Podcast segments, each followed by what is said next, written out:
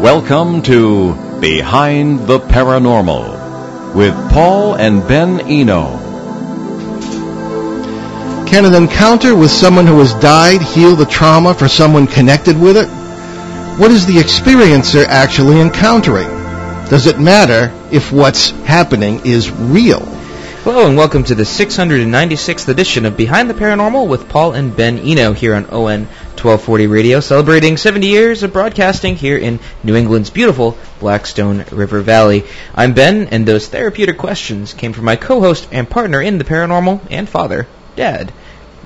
okay. Your name is not Dad, it is Paul. Right. Okay. it is Father's Day, so happy Father's Day. Well, thank you very much. I used the opportunity for dress down, not wearing my, uh, I guess, trademark bow tie. You, on the other hand, are I very dapper up. this morning. You have dressed up, absolutely. Thank you.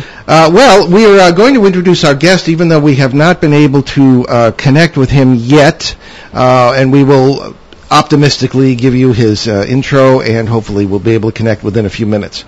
Uh, Dr. Alan L. Botkin received his doctorate in psychology from Baylor University in 1983. For the next 20 years, he worked in private practice and as a staff psychologist for the U.S. Department of Veterans Affairs in the Chicago area.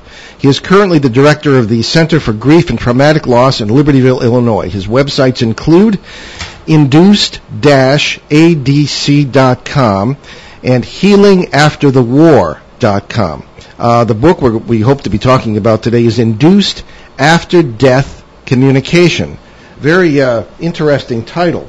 However, since uh, he, we don't have him with us yet, let's talk about our new book. Ah, yes. Behind the Paranormal 2, uh, Bigfoot. You get the, there we go. Yes. Bigfoot, Mothman, and monsters you never heard of. Okay. Now, this has not officially not been released yet, but we had a wonderful event yesterday uh, right here in our listening area in Webster, Mass, at the uh, Book Lovers Gourmet. Uh, lovely. uh, We just we've fallen in love with the place. It's a charming little store. Of course, they sell books, and you can get uh, lovely little But there's a lot of other pastries. stuff too. There's there's all sorts of all sorts of little interesting knickknacks and Right, right. and um as as well as you know they have a bakery as well and there's also Yeah, a coffee shop there Mhm. and it's it's got pretty much everything you could you could want in a bookstore even comic books if you're into that. Did we just do a commercial? Well, No, maybe I we're don't not know. supposed to do it. Anyway, I'm we, we're very grateful to. Deborah over there. We had a wonderful event yesterday. Uh, so um, the, the the new book is the result of a um, wonderful time we had at the Danbury, Connecticut Public Library in February, and we did a um, a presentation on our book that was came out. La- our, our I guess our older new book, uh, Behind the Paranormal: Everything You Know Is Wrong. It came out uh, from Schiffer Books last uh, November, and we did a program on that. And a, a number, uh, one or two children walked up to us and said, "Do you have any books on Bigfoot?" And we don't, or didn't. And uh, we kind of looked at each other. Yep. Uh, we just gave our station manager, uh, Dave Richards, a copy there as a present because he's so good. And the uh, Aurelio Maraca, who's become a good friend, said, uh, "Why don't you do a program for young people on cryptids on June 24th?" So we said, "Okay." So Ben and I kind of looked at each other and said, "Well, all right, let's write a book about it." So we have pulled this together in four months based on uh, CBS Radio and WON 1240 radio interviews we've done on this show uh, over the last really 10 years. And it has been quite the interesting um, exercise because I just I don't usually listen to the recordings of this show, uh, but some of the terrific guests we've had on this subject really uh, really inspired us to kind of get through this uh, this project and to put together a book that we're going to keep expanding upon. But anyway, we deal uh, we have an introduction. We didn't have time to get anyone to write a forward. We have an introduction uh, called Monsters, you know, with a question mark, like, you know, really, that kind of thing. Uh, but uh, we go into sort of the world of cryptids. Uh, where do they come from and where do they go? Uh, we, we tie into some ideas about uh, electricity, space, and time. Uh, creatures of the multiverse, and we're always talking about that subject. Uh, we think that this might be a very good explanation for where these creatures come and where these creatures go. Um, the, we talk a little bit about flap areas, and uh, we tie into conversations with Linda uh, Godfrey, who is the leading expert in this country, an author uh, and researcher on uh, canine cryptids. Okay, can anybody say werewolf? However, you know, you try to avoid that term because there's got all kinds of folklorish baggage. Oh, there's there's more than just the werewolf. You have the dog man and all sorts Yeah. of, all sorts of other stuff. That's it. And L- Linda was kind enough to give us uh, quite a few uh, sketches that she herself had done. Now, l- now, like me, Linda has a background in newspaper journalism, and uh, back in the uh, early '90s, she uh, is from Elkhorn, Wisconsin, and was a reporter there. And ran into a lot of reports of what came to be called the Beast of Bray Road. So we'll get into that in a minute. But our first chapter is on Bigfoot, and we start with uh, our own what we believe were an, were encounters with Bigfoot, and Ben wasn't with us on that on these particular trips, but he's going to be with us on the next one to the Pennsylvania Triangle, as we call it. And uh, I'm thinking of my own. I start with really with my own experience on September 16th, 2016. Very, very beautiful moonlit night in the fields of western Pennsylvania, in an area which we have, as I- say, called the Pennsylvania Triangle, because everybody around this area has been seeing not only uh, Bigfoot uh, sorts of creatures, but strange lights in the sky. Uh, a number of houses are complaining about shadow people and the ghostly type things. And uh, we said, aha, we probably have another flap area because it's got a long history of this. And the military seems to be interested. There have been low overflights by uh, fighter aircraft and by uh, C-130 cargo aircraft. Uh, and one of the witnesses said that the cargo aircraft were dropping some strange substance. You know, very, very odd stuff going on here. And uh, it's a new case for us, so we're kind of uh, going um, uh, on uh, instinct and uh, trying to gather data and information as we go. Well, Um, it's an ever, it's an ever changing place too. All sorts of new uh, information is rising, and all sorts of new things are happening. And as Very you know, true. these these flap areas are always changing. And who knows? Maybe Bigfoot will grow wings and turn into moth Bigfoot. Who knows? Well, don't, don't look now, but you, you remember we wrote about in the book Bat Squatch. Yes. um, almost a combination, but we'll get to that in a minute. Uh, so uh, we have some um, photos in here of this experience, September 16th, 2016. I'm sitting in my, my truck up on the hill uh, in the uh, overlooking a, a lovely field on a hill uh, where we had obtained Shane uh, Searway and I. Shane, of course, everybody knows who listens to the show is a regular co-host of our open line shows, and uh, Shane and I uh, were working the case on, in September of 2016, and I'm sitting up there by myself in the truck, uh, expecting lights again, such as we had photographed the previous May. And so I'm looking out the left side, and all of a sudden I hear a sort of a snuffling, uh, very close by, about 20 feet away, and this was under a an old deer stand. That you know, they're big hunters out in that part of the country. Deer stand that had been uh, overgrown with grapevines, so you really couldn't see underneath it. And uh, I immediately I it sounded like a, a large animal, like a, a, um, um, I don't know, a moose or a horse or a bull or something like this. But there are lots of bears in this area, though we have not seen any bears so far. Uh, so I thought, gee, maybe it's a bear, or it could have been something else. But in the meantime, off to my right, something caught my eye, and there, right in the uh, in my right through the window uh, of the truck, I could see a large bipedal, two two-legged creature, unmistakable in the bright moonlight. And I'd been out there for hours anyway, so my eyes had adjusted. And I remember vividly the two huge legs and knees moving up and down as it walked, and its head was bowed as it was looking for something. So I totally unexpected. I'm not the sort of person who sees things, but there it was. So now I snap a picture through the cold window with the infrared camera. Naturally, there's no um, heat signature, so there, there's no uh, creature recorded on the film. But I did. I, I kind of got out very, very. Uh, my heart was pounding. Although I felt very much at peace when I was looking at this thing. Very, very strange. I felt I was privileged, but I was excited, and I kind of got out as quietly as I could. And then my phone rings. People say, "Okay, well, gee, Paul, why didn't you turn off the phone?" Well. Um, who's going to call me in the middle of a Pennsylvania field in the middle of the night? And of course, the answer was uh, my lovely wife, Ben's mom. so I, she mu- she was a bit taken aback when I said, "I'm in the middle of a Bigfoot sighting." What?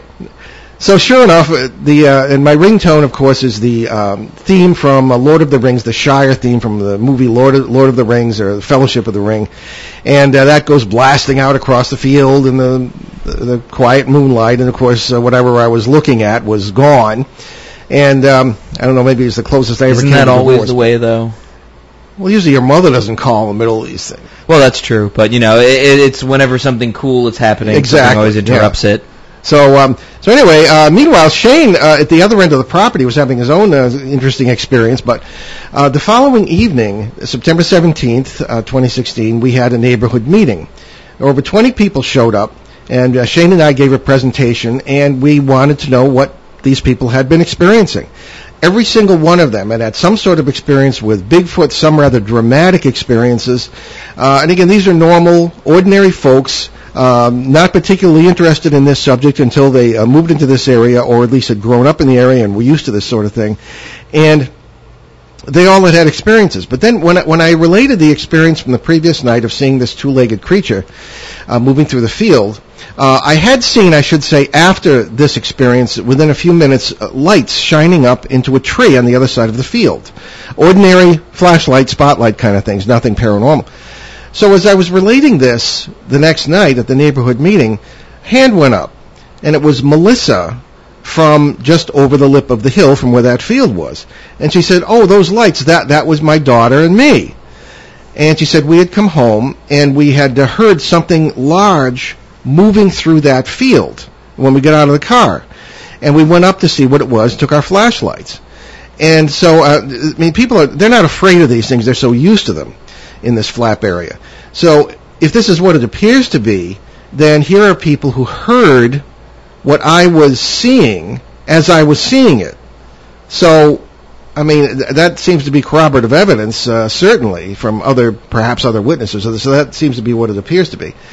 Uh, now, um, also in the book we have um, uh, other Bigfoot experiences, and of course Shane himself uh, earlier in this expedition, one of the earlier, an earlier, actually the first trip we took to this Pennsylvania Triangle area uh, was down in the um, uh, an area. Uh, this is a 46 acre tract uh, that we believe is the heart of this, and he was down in an area just at the front of the opposite end of the property from where I was, and he was sitting in his truck. It was broad daylight, although it was raining, and he looked up and he saw a black hairy creature. Now, now he has he has described this on the show before, between two trees, and he immediately thought it was a bear. So he kind of started his engine, took off toward it, and the thing ran off to Shane's left, and it was on two legs, and he could see long arms swinging back and forth as it ran. And as a matter of fact, it flushed three deer from there, and, and the deer went running. So by the time Shane got there, uh, all he noticed was that the uh, sign on a tree, no trespassing sign, was about eight feet high, and that's how high the creature was. so um, we're, we're still gathering information on this area, but we have all this in the book. It's the first time this has ever been published uh, in the book, and we also have um, little bios of all the people we've interviewed on the show uh, with their pictures and the interesting stories that they uh, have been telling. Um, we have uh, a number of strange things in that case that we related, and uh, we also get into um, an interview we had with Jeff Hilling. Now, Jeff uh, is a really interesting um, fellow. Uh, we appeared, he appeared on our CBS radio edition on November 22nd, 2009, and Jeff Hilling is an expert on what's known as the Patterson Gimlin film. Now, anyone who's interested in this subject may have seen this film. It's it's everywhere. It's on YouTube and everything else and it's a uh, film uh, taken uh, by two men in the 1970s. Uh, actually, ni- 1967, October 20th, 1967, by Roger Patterson and Roger Gimlin, Robert Gimlin, near Orleans, California, Northern California, and they happened to be on an old logging road. They were riding horses, and uh, they uh, saw what they claimed was a, a, Bigfoot, and they got tremendous footage of it just walking across uh, a, a, clearing and it was really quite striking. And at one point, it looks back at them, and we have that picture in the book. And the, but the only thing that and Ben and I looked at this film, and uh, we've known it's been around forever. And one thing that strikes me is if you look at the whole film, uh, not just the Bigfoot walking, but Mr. Gimlin and two horses kind of uh, walking up to the area where the Bigfoot was the horses are not skittish. Now, in many instances in the book, we talk to witnesses who have uh, seen Bigfoot and have been in uh, uh, the same field or the same woodland, and everything is silent. Even the crickets stop. in the presence of this of this creature. That's interesting. Isn't it interesting? And I wonder why the ho- and and you and I well you haven't been around horses that much, but I used to own horses, and they are very nervous critters, and um, I don't understand why they would be so quiet in the in the uh, presence of, of Bigfoot if that's what it was. There, there's a lot of claims. There are a lot of claims that people that, that there's this is someone in a suit who did this, and there are even people who said they were in the suit, but their stories, according to Jeff Hilling, really don't hold up. Well, here's a here's a question I have for you. Have you noticed any parallels between, um, you know, ex- investigating, um, let's say, you know, classic ghost cases and experiences with Bigfoot in the environment? It is that is. Yeah, I think I know what you mean. Uh, I think since the processes are the same, in our opinion, that you're when you're seeing a, a quote unquote ghost, it's really not the spirit of anybody. It's it's actually the person you're seeing through the membrane of a parallel reality where it may be a different time.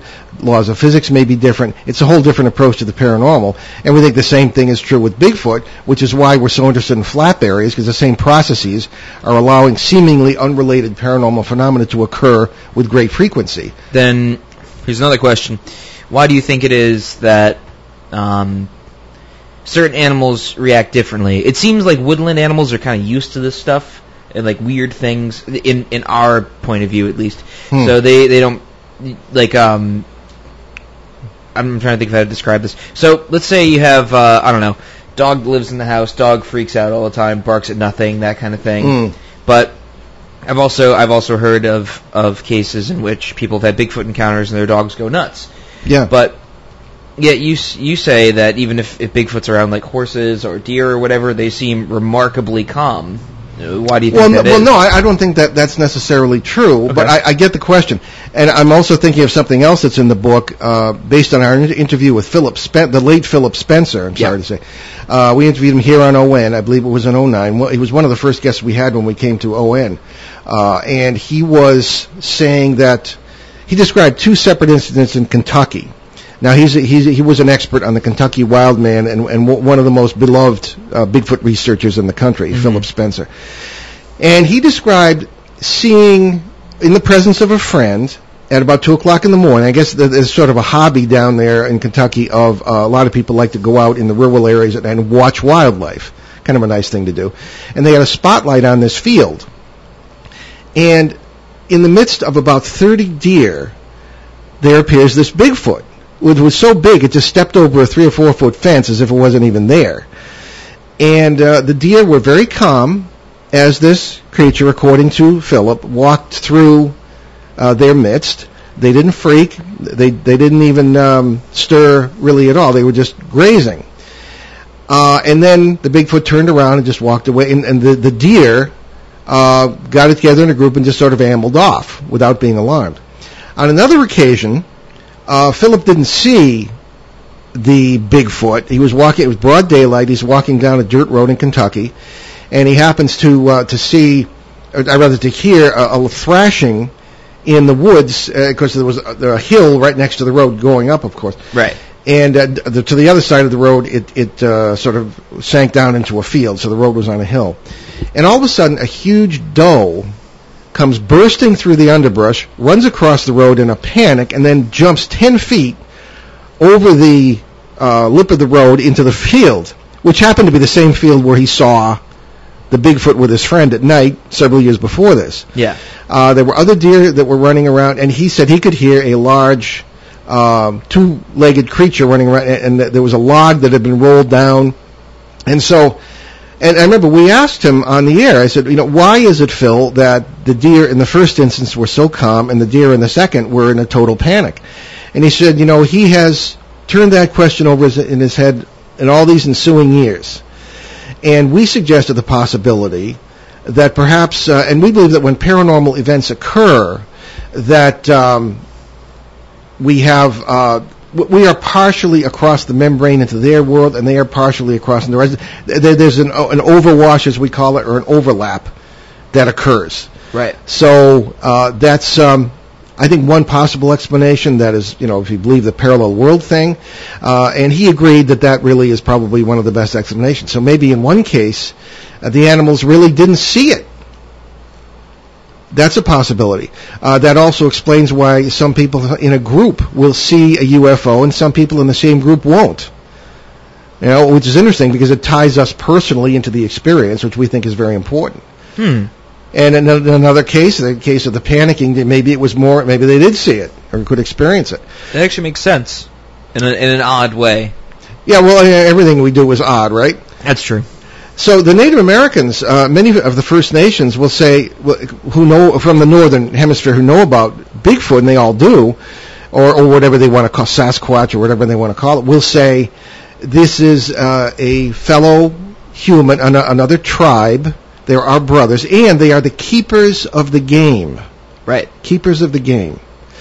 Now, it's funny that um, dur- uh, one of the things that Melissa said uh, in this experience of mine in September of last year uh, was that uh, when they went up into the field, uh, the the huge thing they heard was was gone, but there were a few deer.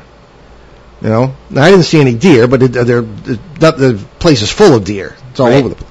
So um, I, this is I've seen them there, but not not in that particular well, field. It's middle of nowhere, Pennsylvania. So yeah. Well, I mean that.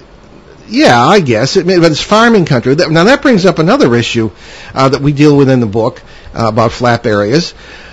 We have farming country where you've got farms right. and patches of woodland that are maybe 10, 20 acres in size at the most. Yeah, how could that support a Bigfoot? how could that support a Bigfoot population? And where do they? Never mind supporting it. Where do they even go? How come they're not like walking down the street and everything else? Because they just so they apparently come and go. And, and this one that I saw, uh, I looked to the right. There it was walking, and then you know the, the the phone goes off and it's gone. But I saw it for a while. I mean, it was it was a good clear sighting, especially in the bright moonlight. Right. And I asked myself, you know, it, this I, this isn't a deer and it was absolutely huge. And the next morning, uh, September 17th, uh, Shane and I went out there and we found, uh, and there's a picture of this in the book, uh, a, a track where some very large two-legged creature had come through. And he reenacted this from, uh, I was where I sat and he was where I saw the creature. And he, I mean, he he is six feet tall. I mean, Shane's a big guy. Yeah. And this was at least two feet taller. Uh, I think very clearly from, you know, from what I from what I had seen the previous night. So there you go. So also Bigfoot being a, a popular subject for young people, we're going to get into that next week at the library. Uh, excuse me. Uh, the second chapter is on Mothman. Now, for those that don't know what Mothman is, that, that was a term the media gave to a very, very strange creature that appeared in the Ohio Valley. Really, it has been present throughout human folklore, but was present in uh, the Ohio Valley of the United States in the mid 1960s, particularly 1966, 1967. And we have interviewed a number of people on this, uh, people who are from the area who know all about it. And there is disagreement uh, on a number of facts, uh, such as who was who had the first experience. Uh, now, remember when we were in Parkersburg in 03, you were at the tender age of 11, Ben. Ah, yes. Yes, and uh, we talked to some witnesses, but you remember some of that. I remember. I, I remember. I remember yeah. a little you, bit. You weren't working with me at the time. Well, but not officially, I wasn't. And you banged your head in the pool in uh, near Washington D.C. Yes, and I, I had a look like a third eye. Yeah, that's right. It was. It was pretty bad. Yeah, Susan Shepard pointed that out. She's one of the um, uh, monster hunters, quote unquote, that we uh, focus on in our book. Um, very, very, uh, and th- these are all very sharp and intelligent people. Uh, one of the first people we deal with on the Mothman subject uh, was Jeff Wamsley, and Jeff is a, a good friend from Point Pleasant, West Virginia, would seem to be a center of this. Oh, we're already at the bottom of the hour. Okay, well, let's get back to Mothman in a minute. You're listening to Behind the Paranormal with Paul and Ben Eno on WOON 1240, celebrating its 70th anniversary, broadcasting in New England's beautiful Blackstone River Valley. We'll be right back. This is Bob Vila, and my daily home improvement tip will help you keep those little problems around the house from becoming big ones. The Bob Vila Home Improvement Tip of the Day can be heard every day on ON 1240 WOON Woonsocket Radio at 745 in the morning.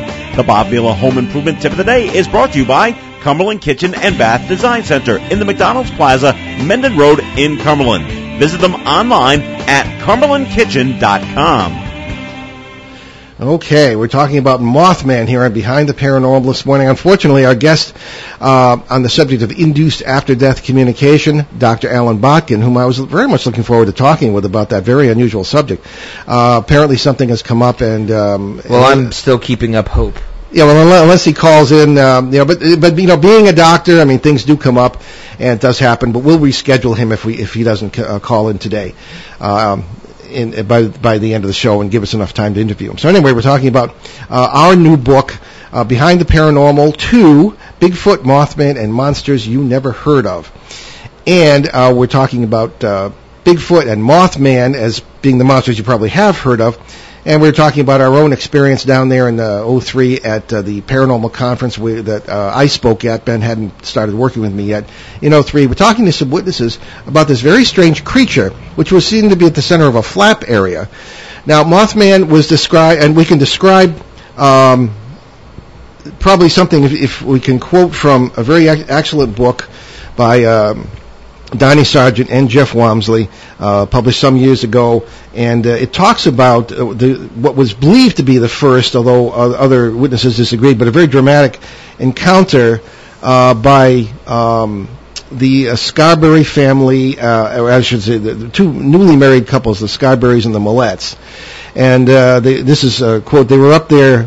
Jeff said, drag racing at an area known as the TNT area which was an ammunition factory during World War II, but had been abandoned. And he said all the kids would go up there and drag race and who knows what all uh, at that that uh, place. And uh, so as they drove around a turn, they sp- they spotted what they thought was a man in the in the uh, middle of the road. And according to the description of Linda Scarberry, quote, it was about seven feet tall. It had wings that were visible on its back. The tips of the wings could be seen above its shoulders. Its body was like that of a slender, muscular man, Linda told interviewer Donnie Sergent, as recorded in the book. And the name of the book is Mothman, The Facts Behind the Legend. Uh, I'd check it out because it's really interesting. Uh, the creature's body was flesh-colored, Linda added. Its wings were an ashen white. The wings looked like, an, like angel wings. Its face couldn't be seen because the eyes simply hypnotized you when you looked into them. Now, this is interesting.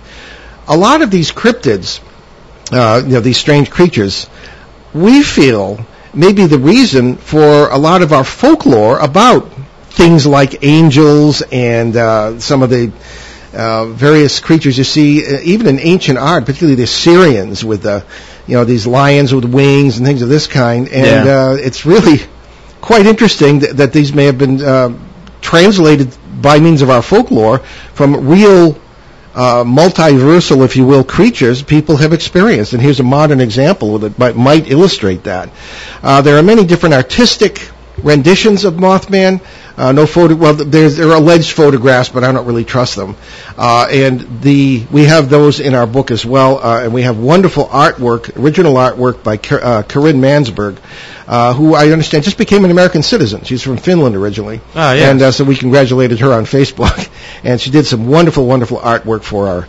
Um, our book, and one of them, in the Mothman chapter, is a very common moth-like rendition of Mothman, uh, this sort of thing. However, uh, the the experience that the Scarberries and the Mallettes had was was really certainly frightening. Uh, Linda said that the creature made no sound, and uh, again, this is in November of 1966, and the scenario got weirder. Uh, quote: When we first saw it. We had just topped the hill in the TNT area, and when the headlights of our car hit it, it looked directly at us as if it was scared. She continued. Uh, these young people were astounded to see that the creature had a wing caught in a guide wire by the side of the road near the what was known as the North Power Plant, and the non-func- no, non-functional building in this TNT area. Linda went on, quote, it was pulling on its wing with its hands, trying to free itself. Its hands were really big. It was really scared, unquote. Now, wasn't that interesting? It is odd because people were saying they're so terrified of this thing. Naturally, uh, obviously, very alien type creature, so they're going to be. That's assuming it's the same creature. Assuming it's the same creature. There's there's a lot of speculation that this was uh, one of a number of creatures. Uh, who may have come through, I mean, the classic term is a portal or whatever, but we think an overlap or overwash. Yeah. Um, so the, the, again, they would eventually dub this Mothman, the press would.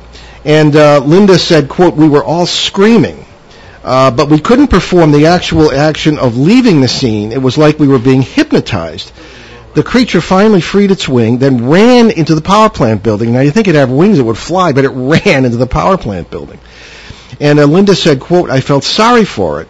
We thought it might have been some sort of machine or something, possibly being controlled by the UFOs or whatever was in them. So as soon as the creature disappeared, the trance-like atmosphere disappeared, and the the uh, four young people were able to leave. Is that our guest? No. Oh, it's not. Okay. So uh, in any case, very very strange experience. Now, uh, as we interviewed people over over the course of uh, the years on the show, one of whom was a witness, Robin Bellamy, who now lives in Toronto, Canada. Uh, we got some very interesting information, but it's all in the book. Okay, we have a caller, and it's a question from Phil. Phil, welcome Hey, to the Paul. ON twelve forty. How are you, Paul? Oh, but pretty fair. This is Phil from Orange, Massachusetts. That's correct. Oh yes, Phil. Okay, very good. So, Hey, uh, How's it going? so uh, a wh- quick wh- question what's your you. what's your question today, Phil? Today, I would like to know if, to your knowledge, um, either from primary or secondary sources, has anyone seen a Mothman or Mothman-like creature use its wings to lift off like a bird, or are those wings more like um, a Superman cape, sort of a fashion accessory from some parallel universe? What are they using the wings for? Is my question. Well, there's a thought, and we get into that in in the chapter, uh, particularly on humanoids in, in our book. And as people often describe, some sometimes people describe Mothman as using the wings to flap. Uh, after the Scarberries and the Mallettes left this TNT area, after the experiences we've described, they kept seeing this creature. Apparently, it became curious about them and began to follow them. At one point, it was uh, flying right above their car, and they could hear what they presumed were the wings, uh, the tips of the wings banging on the sides of the vehicle, and they were doing uh, over 100 miles an hour. Oh my God! Yeah. And so when they got to Point Pleasant, they they went to the police. Now they saw it again because because this this stopped, and at one point they saw it uh, sitting on a billboard, st- standing on a top of a billboard. Okay, and when the the headlights hit it, it rose into the air. I, I guess kind of Superman style. It, it just rose into the air. They didn't notice the wings flapping. Uh, and then as they got toward the town, this is all along the Ohio River. They got into the town. They saw it sitting on a flood flood wall, you know, concrete flood wall. Yeah. But- And, and it had its wings folded, and it had its hands around its knees, like we would sit sometimes. I mean, this is what Linda Scarberry said. All right. And so they got to the police. The police, uh, you know, understandably had a little bit of skepticism, but they saw that these young people had not been drinking, they weren't on drugs, and, didn't seem, and they were they were genuinely frightened. And then everybody began to see this. As witness reports came in, uh, there were a lot of reports of it simply rising, uh, which, which led to some speculation that it was some sort of machine. Okay. Uh, then there was uh, there were others who said they saw it flapping. Uh, now, now, this is not the first time Mothman has been reported. This is just the biggie. This, this is the big one people have heard of. But for um, millennia, people have reported creatures like this. You know, the Birdman kind of thing uh, is is a staple in, in almost an archetype in human folklore.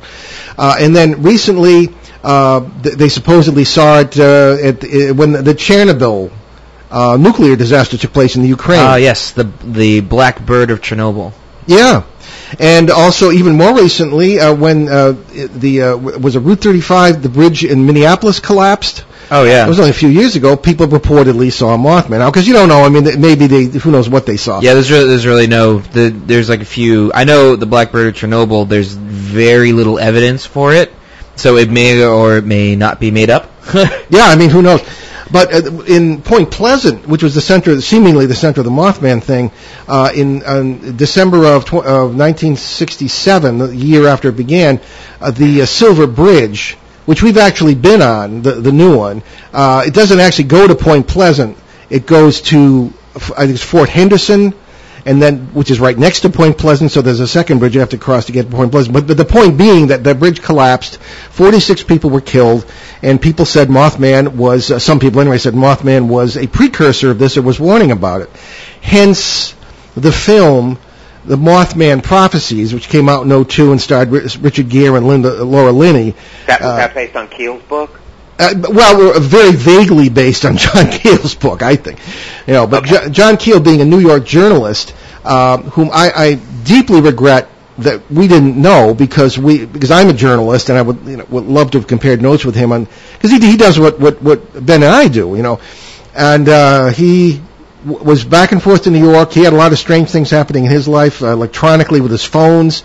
And if people have seen the film, uh, it wasn't really a success, but I love it. I think the concepts are great. There's a, there are a lot of subtle references to some very uh, profound um, explanations and, and concepts that, that I respect, and this sort of thing. Have you seen it, Phil? No, but I've but I've read up on Keel. Oh, right, right, right. Yeah, you might want to see the film and be interested in your opinion on it. Uh, but in any case, uh, Mothman has uh, supposedly did not leave Point Pleasant after the bridge collapsed. Uh, Which segues were into my follow-up. My follow-up is right right where you are. Um, okay. To to this point, since since apparently he's it is still around. What is the level of black helicopter activity? Well, th- there is uh, there's that too. And if you're beginning to think like me, Phil, I would be disturbed about that if I were you. Uh, but in any case, yeah, the, there was. Uh, well, well, the thing is, you have to remember that, and this was pointed out on the air by I guess it was Robin Bellamy when, when we interviewed her on this, and she actually saw Mothman. She's a witness. And just as as an aside from it, her family was driving. She was a little girl uh, driving down along the Ohio River, and she said, broad daylight, there it was, just standing, uh, you know, ne- uh, between the railroad tracks and the river next to the road, and uh, you know she thought at first it was a deep sea diver, and then the, then there were the wings. So uh, there it was, but you know, was, you know, zipping by, you know, 40, 50 miles an hour, but she still considers herself a witness, and I, don't- I don't have any problem with that. But um, with the issue of um, uh, the whole experience of Mothman, and you know, it, it was yeah, it, it supposedly did not leave the area. There, there are still there were were reports into the 90s, but uh, when the bridge did collapse, there was just there, were, there was a flood of people were seeing this, and, and uh, you know, again, we're, we're not talking about the local drunk. You know, there were doctors, lawyers, uh, you know, all sorts of professional people, journalists who were seeing this. But what Robin pointed out was that after the bridge collapsed, naturally, had all sorts of government people in the town. You had uh, the, the newly formed National Transportation Safety Board, the NTSB, which we hear about now whenever, God forbid, there's a plane crash or whatever, they're, they're there. Uh, this had just been formed that year, so they were there.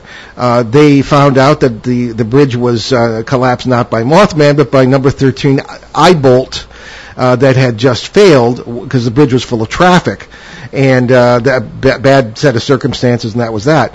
But uh, you also had military people who were there because uh, naturally they would wonder: uh, Is this the middle of the Cold War? Could this be terrorism, or could it be uh, some sort of Soviet uh, act against you know uh, American infrastructure, that tra- you know, transportation infrastructure? which is very important from a defensive point of view. So there was that. However, uh, everyone we talked to said that there were also other strange people in the town at the time, you know, that went way beyond uh, these government types you would expect to see. MIBs. MIBs, men in black, who weren't always in black. Um, there was one person we talked to who, uh, whose father was an Air Force veteran and mentioned that a person show, two people showed up. One of them was in an Air Force uniform, and his her father immediately noticed the insignia were in the wrong places. You know, and so obviously somebody was faking it. And uh, there was some speculation. Maybe these are just people trying to get the inside story and stuff. But you know, uh, impersonating an Air Force officer is a felony. You know, so you're taking a big chance. But nevertheless, these people would come in, whether they were dressed in black or not. They would ask very strange questions, sometimes in the middle of the night. Uh, one person told us that there was a pencil on a desk. Th- this person picked up the pencil as if he'd never seen anything like it, and just stared at it. Uh, another one in another house went in and, and picked up an ashtray as if it was, it was totally mystified. Asked if he could keep it, as if it was some kind of you know valuable antique or something. And another woman said that there were two men in, in black turtlenecks who came to the door, and it was 95 degrees, jackets and black turtlenecks. And they asked weird questions, and then when they left, they didn't get into a car, they just walked over a hill. I mean, what, what the hey is going on down there at this point, you know? So th- these stories went on and on, and on. they're just all kinds of bizarre stories, and we have most of these in the book. Uh, so what this was about, I don't know. So I don't know if that's a lengthy answer to your short question or, or what, Phil. Well, the, uh, my takeaway is the little anecdote about the uh, Mothman whose wing got caught in some sort of um, structure, and he's using his hands to try to free the wing. Isn't that I mean, it weird? Sounds like it's it sounds like a New Yorker cartoon. Yeah, it does. It does. It's really strange. well, anyway, Phil, thanks for calling, and we always appreciate it. We'll see you soon, I'm sure, at one of our events. Take care, guys. Yeah, very good good. Okay. Bye bye.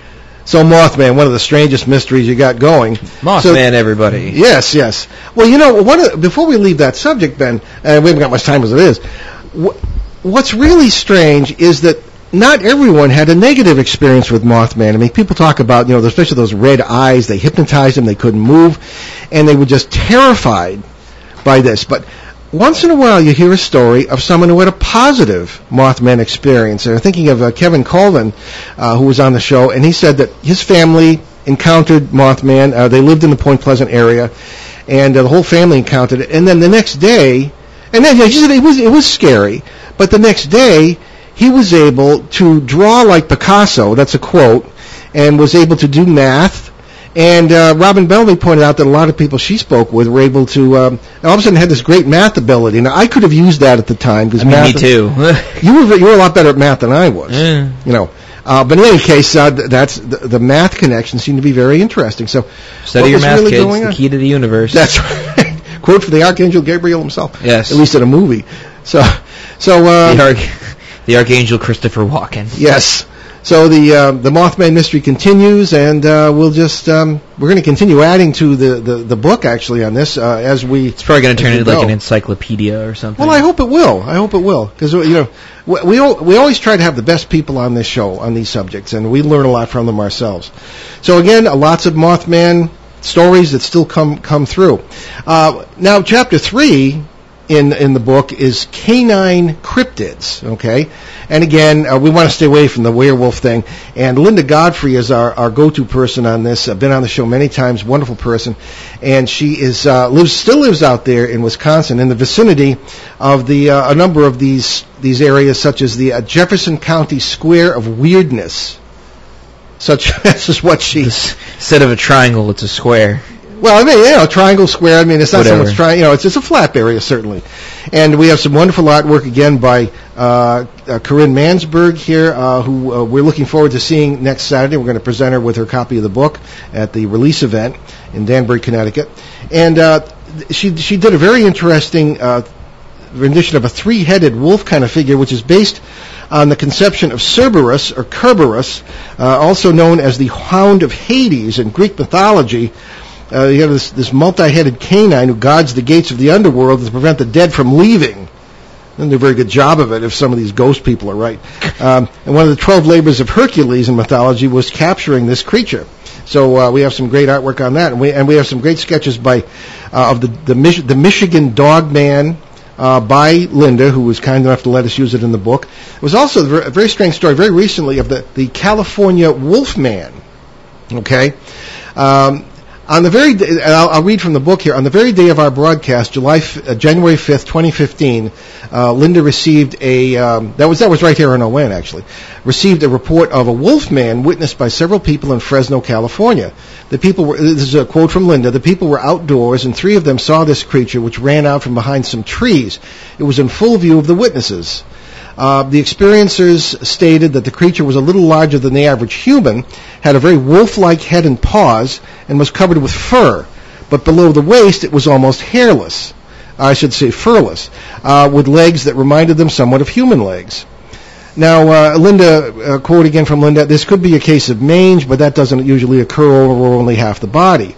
A rather chilling aspect of this report was that one witness went dead in the eyes like he'd gone somewhere else. It took him a minute to come back, unquote. Now, wasn't that interesting? Now, of course, the obvious question that arises with this stuff is, you know, how do you know these witnesses are telling the truth? I mean, Ben, ben we get all kinds of bizarre reports day in and day out from listeners to the show or from people who just see our website and they tell us all kinds of strange things that happen. But you know, they can't all be be nutballs, you know. And so um, Lin- Linda has the same approach. She has a certain standard. Been doing this for many years. You know, how do you judge who's a nut and who's not, or who's pulling your leg?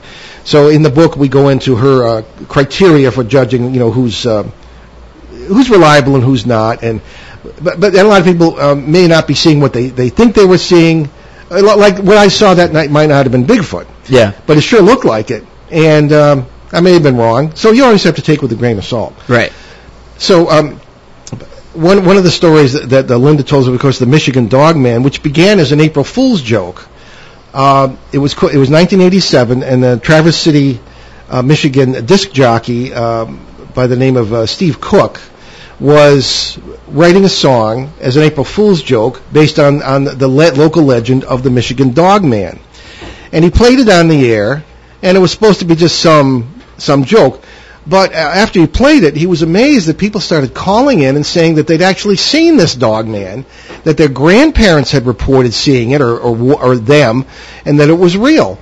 And so this, this began, uh, this really intrigued uh, Linda, who of course was a journalist, and she began researching this, and all sorts of uh, information came in about this.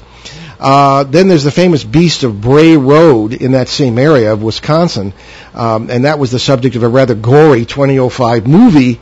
Uh, and uh, that was very inaccurate, according to Linda.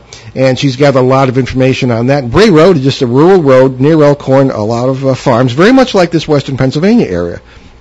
But the question arises: Okay, people are seeing canine cryptids, uh, and um, I don't know if anybody's watching want to see Linda's original sketch when she broke the story. Hold it up to the camera for anybody who's watching on a device and can pick up the audio. And um, the, just a, a, a seemingly like a, a large wolf-like creature walking on its hind legs. And um, this seems very unlikely because mammals of that kind are not made to really walk on their hind legs. But Linda has uh, had lengthy uh, rationale and explanations for why this could be, and uh, pointed out several reports where the creature was on four legs and uh, when it was being observed, it rose onto two legs. Bears do that. And on, on other occasions, uh, they she has reports of people seeing it on two legs, and it drops to four legs to run away. We've heard that in some big Bigfoot reports. So um, just to prove the point that I guess it's not that difficult if animals are trained to do that, uh, we have a picture of Ben's cat uh, in the book as well, standing on her hind legs, uh, showing how easy it is to do, I guess, for them. And so um, that's a very, very interesting subject, and we're going to have Linda back very soon. She was a great help in putting together this book. Uh, chapter, we're running out of time soon, but we have enough time to mention sea and lake monsters, something Ben really likes, as always has. And uh, we tied into some very interesting sources for this, some great art, original art by Corinne Mansberg as well. And there are pictures that, that uh, our local audience might be interested in. Um, I'm calling it Blackie, the Blackstone River. Now, I'm not saying there's a monster in the Blackstone River. However, I got some really interesting pictures. One day, it was October 2nd last year, and I was taking a walk uh, on the lovely Blackstone River uh, bikeway that we a lot of us know about here. And uh, there was, uh, I heard a big commotion in the water. It was only about 20 feet away. And I have four photos that I happen to take because I always have my photo uh, camera. I was ready for this more than I was for Bigfoot uh, earlier that year. I guess that maybe I learned a lesson. Uh, there was a large head the size of a football that rose out of the water and gave me a dirty look. You can see that you can see it giving me a dirty look in the pictures. Um, the creature turned away, and finally, the final photo, it, it uh, sort of uh, went submerged under the water. I didn't see anything else about it. Now, uh, I have some uh, friends. Everybody in Rhode Island here, being so small, we know each other. So I have a couple of friends at the Rhode Island Department of Environmental Management and they um, looked at this and said, well, it, it, there's some awfully big snapping turtles in the Blackstone River. It could very well have been a snapping turtle, but this thing was absolutely huge. I, I grew up near the Connecticut River. I lived there, next to rivers all my life. I've never seen anything like this. So uh, that's all in the book too. So that's about all we have time for. We'll have to get into our announcements here. But again, uh, the book Behind the Paranormal 2, Bigfoot, Mothman, and Monsters You Never Heard of. We're carrying on the brand. Of course, last year's book, Behind the Paranormal, uh, which we'll talk about in our announcements section. But uh, other chapters here, of course, involve, uh, we talk about the various lake uh, creatures here, and the humanoids, uh, we interviewed a lot of great people on that, and the pictures we ourselves took of what appeared to be very small humanoids in the Bridgewater Triangle, not far from us looking. So we'll, we'll, be dealing with more of that as we go on the air. But Ben, I guess we better get to our announcements. Oh yes, because there are plenty of announcements. Yes. So our newest book, which is which we've been talking about for the last hour, Behind the Paranormal: Bigfoot, Mothman, and Monsters You Have Never Heard of, is uh, now available on Amazon.com, Amazon Kindle, and uh, we should have copies available for sale at our next event on Saturday, uh, which we'll be telling you about in just a minute. And if you can't get to one of our events and you would still like an autographed copy of any of our books, uh, you can get one or more online at our bookstore at BehindTheParanormal.com. Our 2016 book, uh, Behind the Paranormal, Everything You Know Is Wrong, is in most bookstores, and if they don't have it, they can get it. It's also available on Amazon.com, Barnes & Noble, and other online retailers, uh, but it is in the bookstores too. And again, you can get an autographed copy, as Ben said, at BehindTheParanormal.com. Alrighty, so many thanks to uh, Deborah and the great folks at the delightful Book Lovers Gourmet Bookstore Cafe in Webster, Massachusetts. Uh, we had a very fun presentation yesterday, and folks had, you know, a sneak preview of our newest book. Uh, the coming this coming Saturday, June 24th, we'll be back at the Danbury Public Library in Connecticut, where we will do something we've never done before: a presentation specifically for young people, aged 7 to 14 years of age. The program Monster Hunters, a cryptozoology workshop with Paul and Ben Eno, will also be the official release uh, for the uh, event for the book we've been talking about. Um, uh, Behind the Paranormal 2, Bigfoot, Mothman, and Monsters You Never Heard of, which will be available for purchase and signing. We're also inviting children to do their own artwork, bring in their own artwork about cryptids, and we'll uh, share them with the group uh, at the library there. Now, I should point out the book is not necessarily meant for young people. It's meant for all audiences, but young people will, will enjoy it too. Yes, and on Thursday, July 27th, we'll present our program, What's Really Behind the Paranormal, at the Prospect Senior Center. Thursday. You mean Saturday? It's a Thursday. It's a Thursday? Yeah. Oh, okay. Well, there we go. At the Prospect Senior Center in Prospect, Connecticut at 1 p.m. And this is open to the public. Hey, they love you in Connecticut, Ben. They love Oh, you. Oh, I know. Okay. Uh, Labor Day weekend, September 3rd and 4th. We'll once again find us at the Exeter UFO Festival in New Hampshire. That's my favorite event of the year. I love it. Uh, a great annual event that benefits local children's charities sponsored by the Kiwanis Club there. Uh, our subject on Saturday will be flap areas, UFOs, and the paranormal on steroids. On Sunday, for the second year in a row, we'll do our live show from the Exeter Town Hall with a panel of speakers. That was a big success last year. And on Saturday, September 30th, we'll talk about strange connections, UFOs, cryptids, and ghosts in Western Connecticut and beyond at the Brandywine Living Center in Litchfield, Connecticut, heart of the Litchfield Triangle. Uh, October 6th and 7th, we'll be back at the Greater New England UFO Conference in Leominster, Massachusetts, where our subject will be the fur flies, Bigfoot, and UFOs. And on, well, there there are many more events coming this fall. So uh, that include the Hudson Valley UFO Conference in Danbury, Connecticut, and a program at the Portsmouth Public Library in New Hampshire in October. And then uh, November, we'll speak at the Para Unity Conference in Fellsmere, Florida. So watch for more, more information on that. Uh, that was originally scheduled for August, but it has been moved to November. Uh, watch BehindTheParanormal.com or our show Facebook page for updates. You can check out our YouTube channel as well. That's Behind the Paranormal Case Files, and uh, we'll get more, some more productions up there for you as well. Yes. And uh, meanwhile, you want to find out more about the show, and uh, your your center of operations here is that show website, BehindTheParanormal.com. Uh, we have well over 700 free recorded shows from both ON 1240 and our four and a half year run on CBS Radio, along with special shows and podcasts. They're all free. Again, uh, many of you will be happy to know that this site is being redesigned. It will be easier uh, to navigate. Uh, we also want to point out that on July 26th, I think it's the 26th, is our 700th show, and we'll have a great um, team of uh, panelists for that. But for our next show, that is Sunday, June 25th, uh, we'll welcome 16-year-old Colin Schneider of Ohio, 18, who hunts Bigfoot. Okay. And uh, our quote is from Linda Godfrey from today from our book. Consistency of accounts among witnesses isn't necessarily a factor because different people notice different things. I'm Paul Eno. And I'm Ben Eno, and thanks for joining us on our great cosmic journey, and we shall see you next time. Return to this radio frequency 167 hours from now for another edition of Behind the Paranormal with Paul and Ben Eno.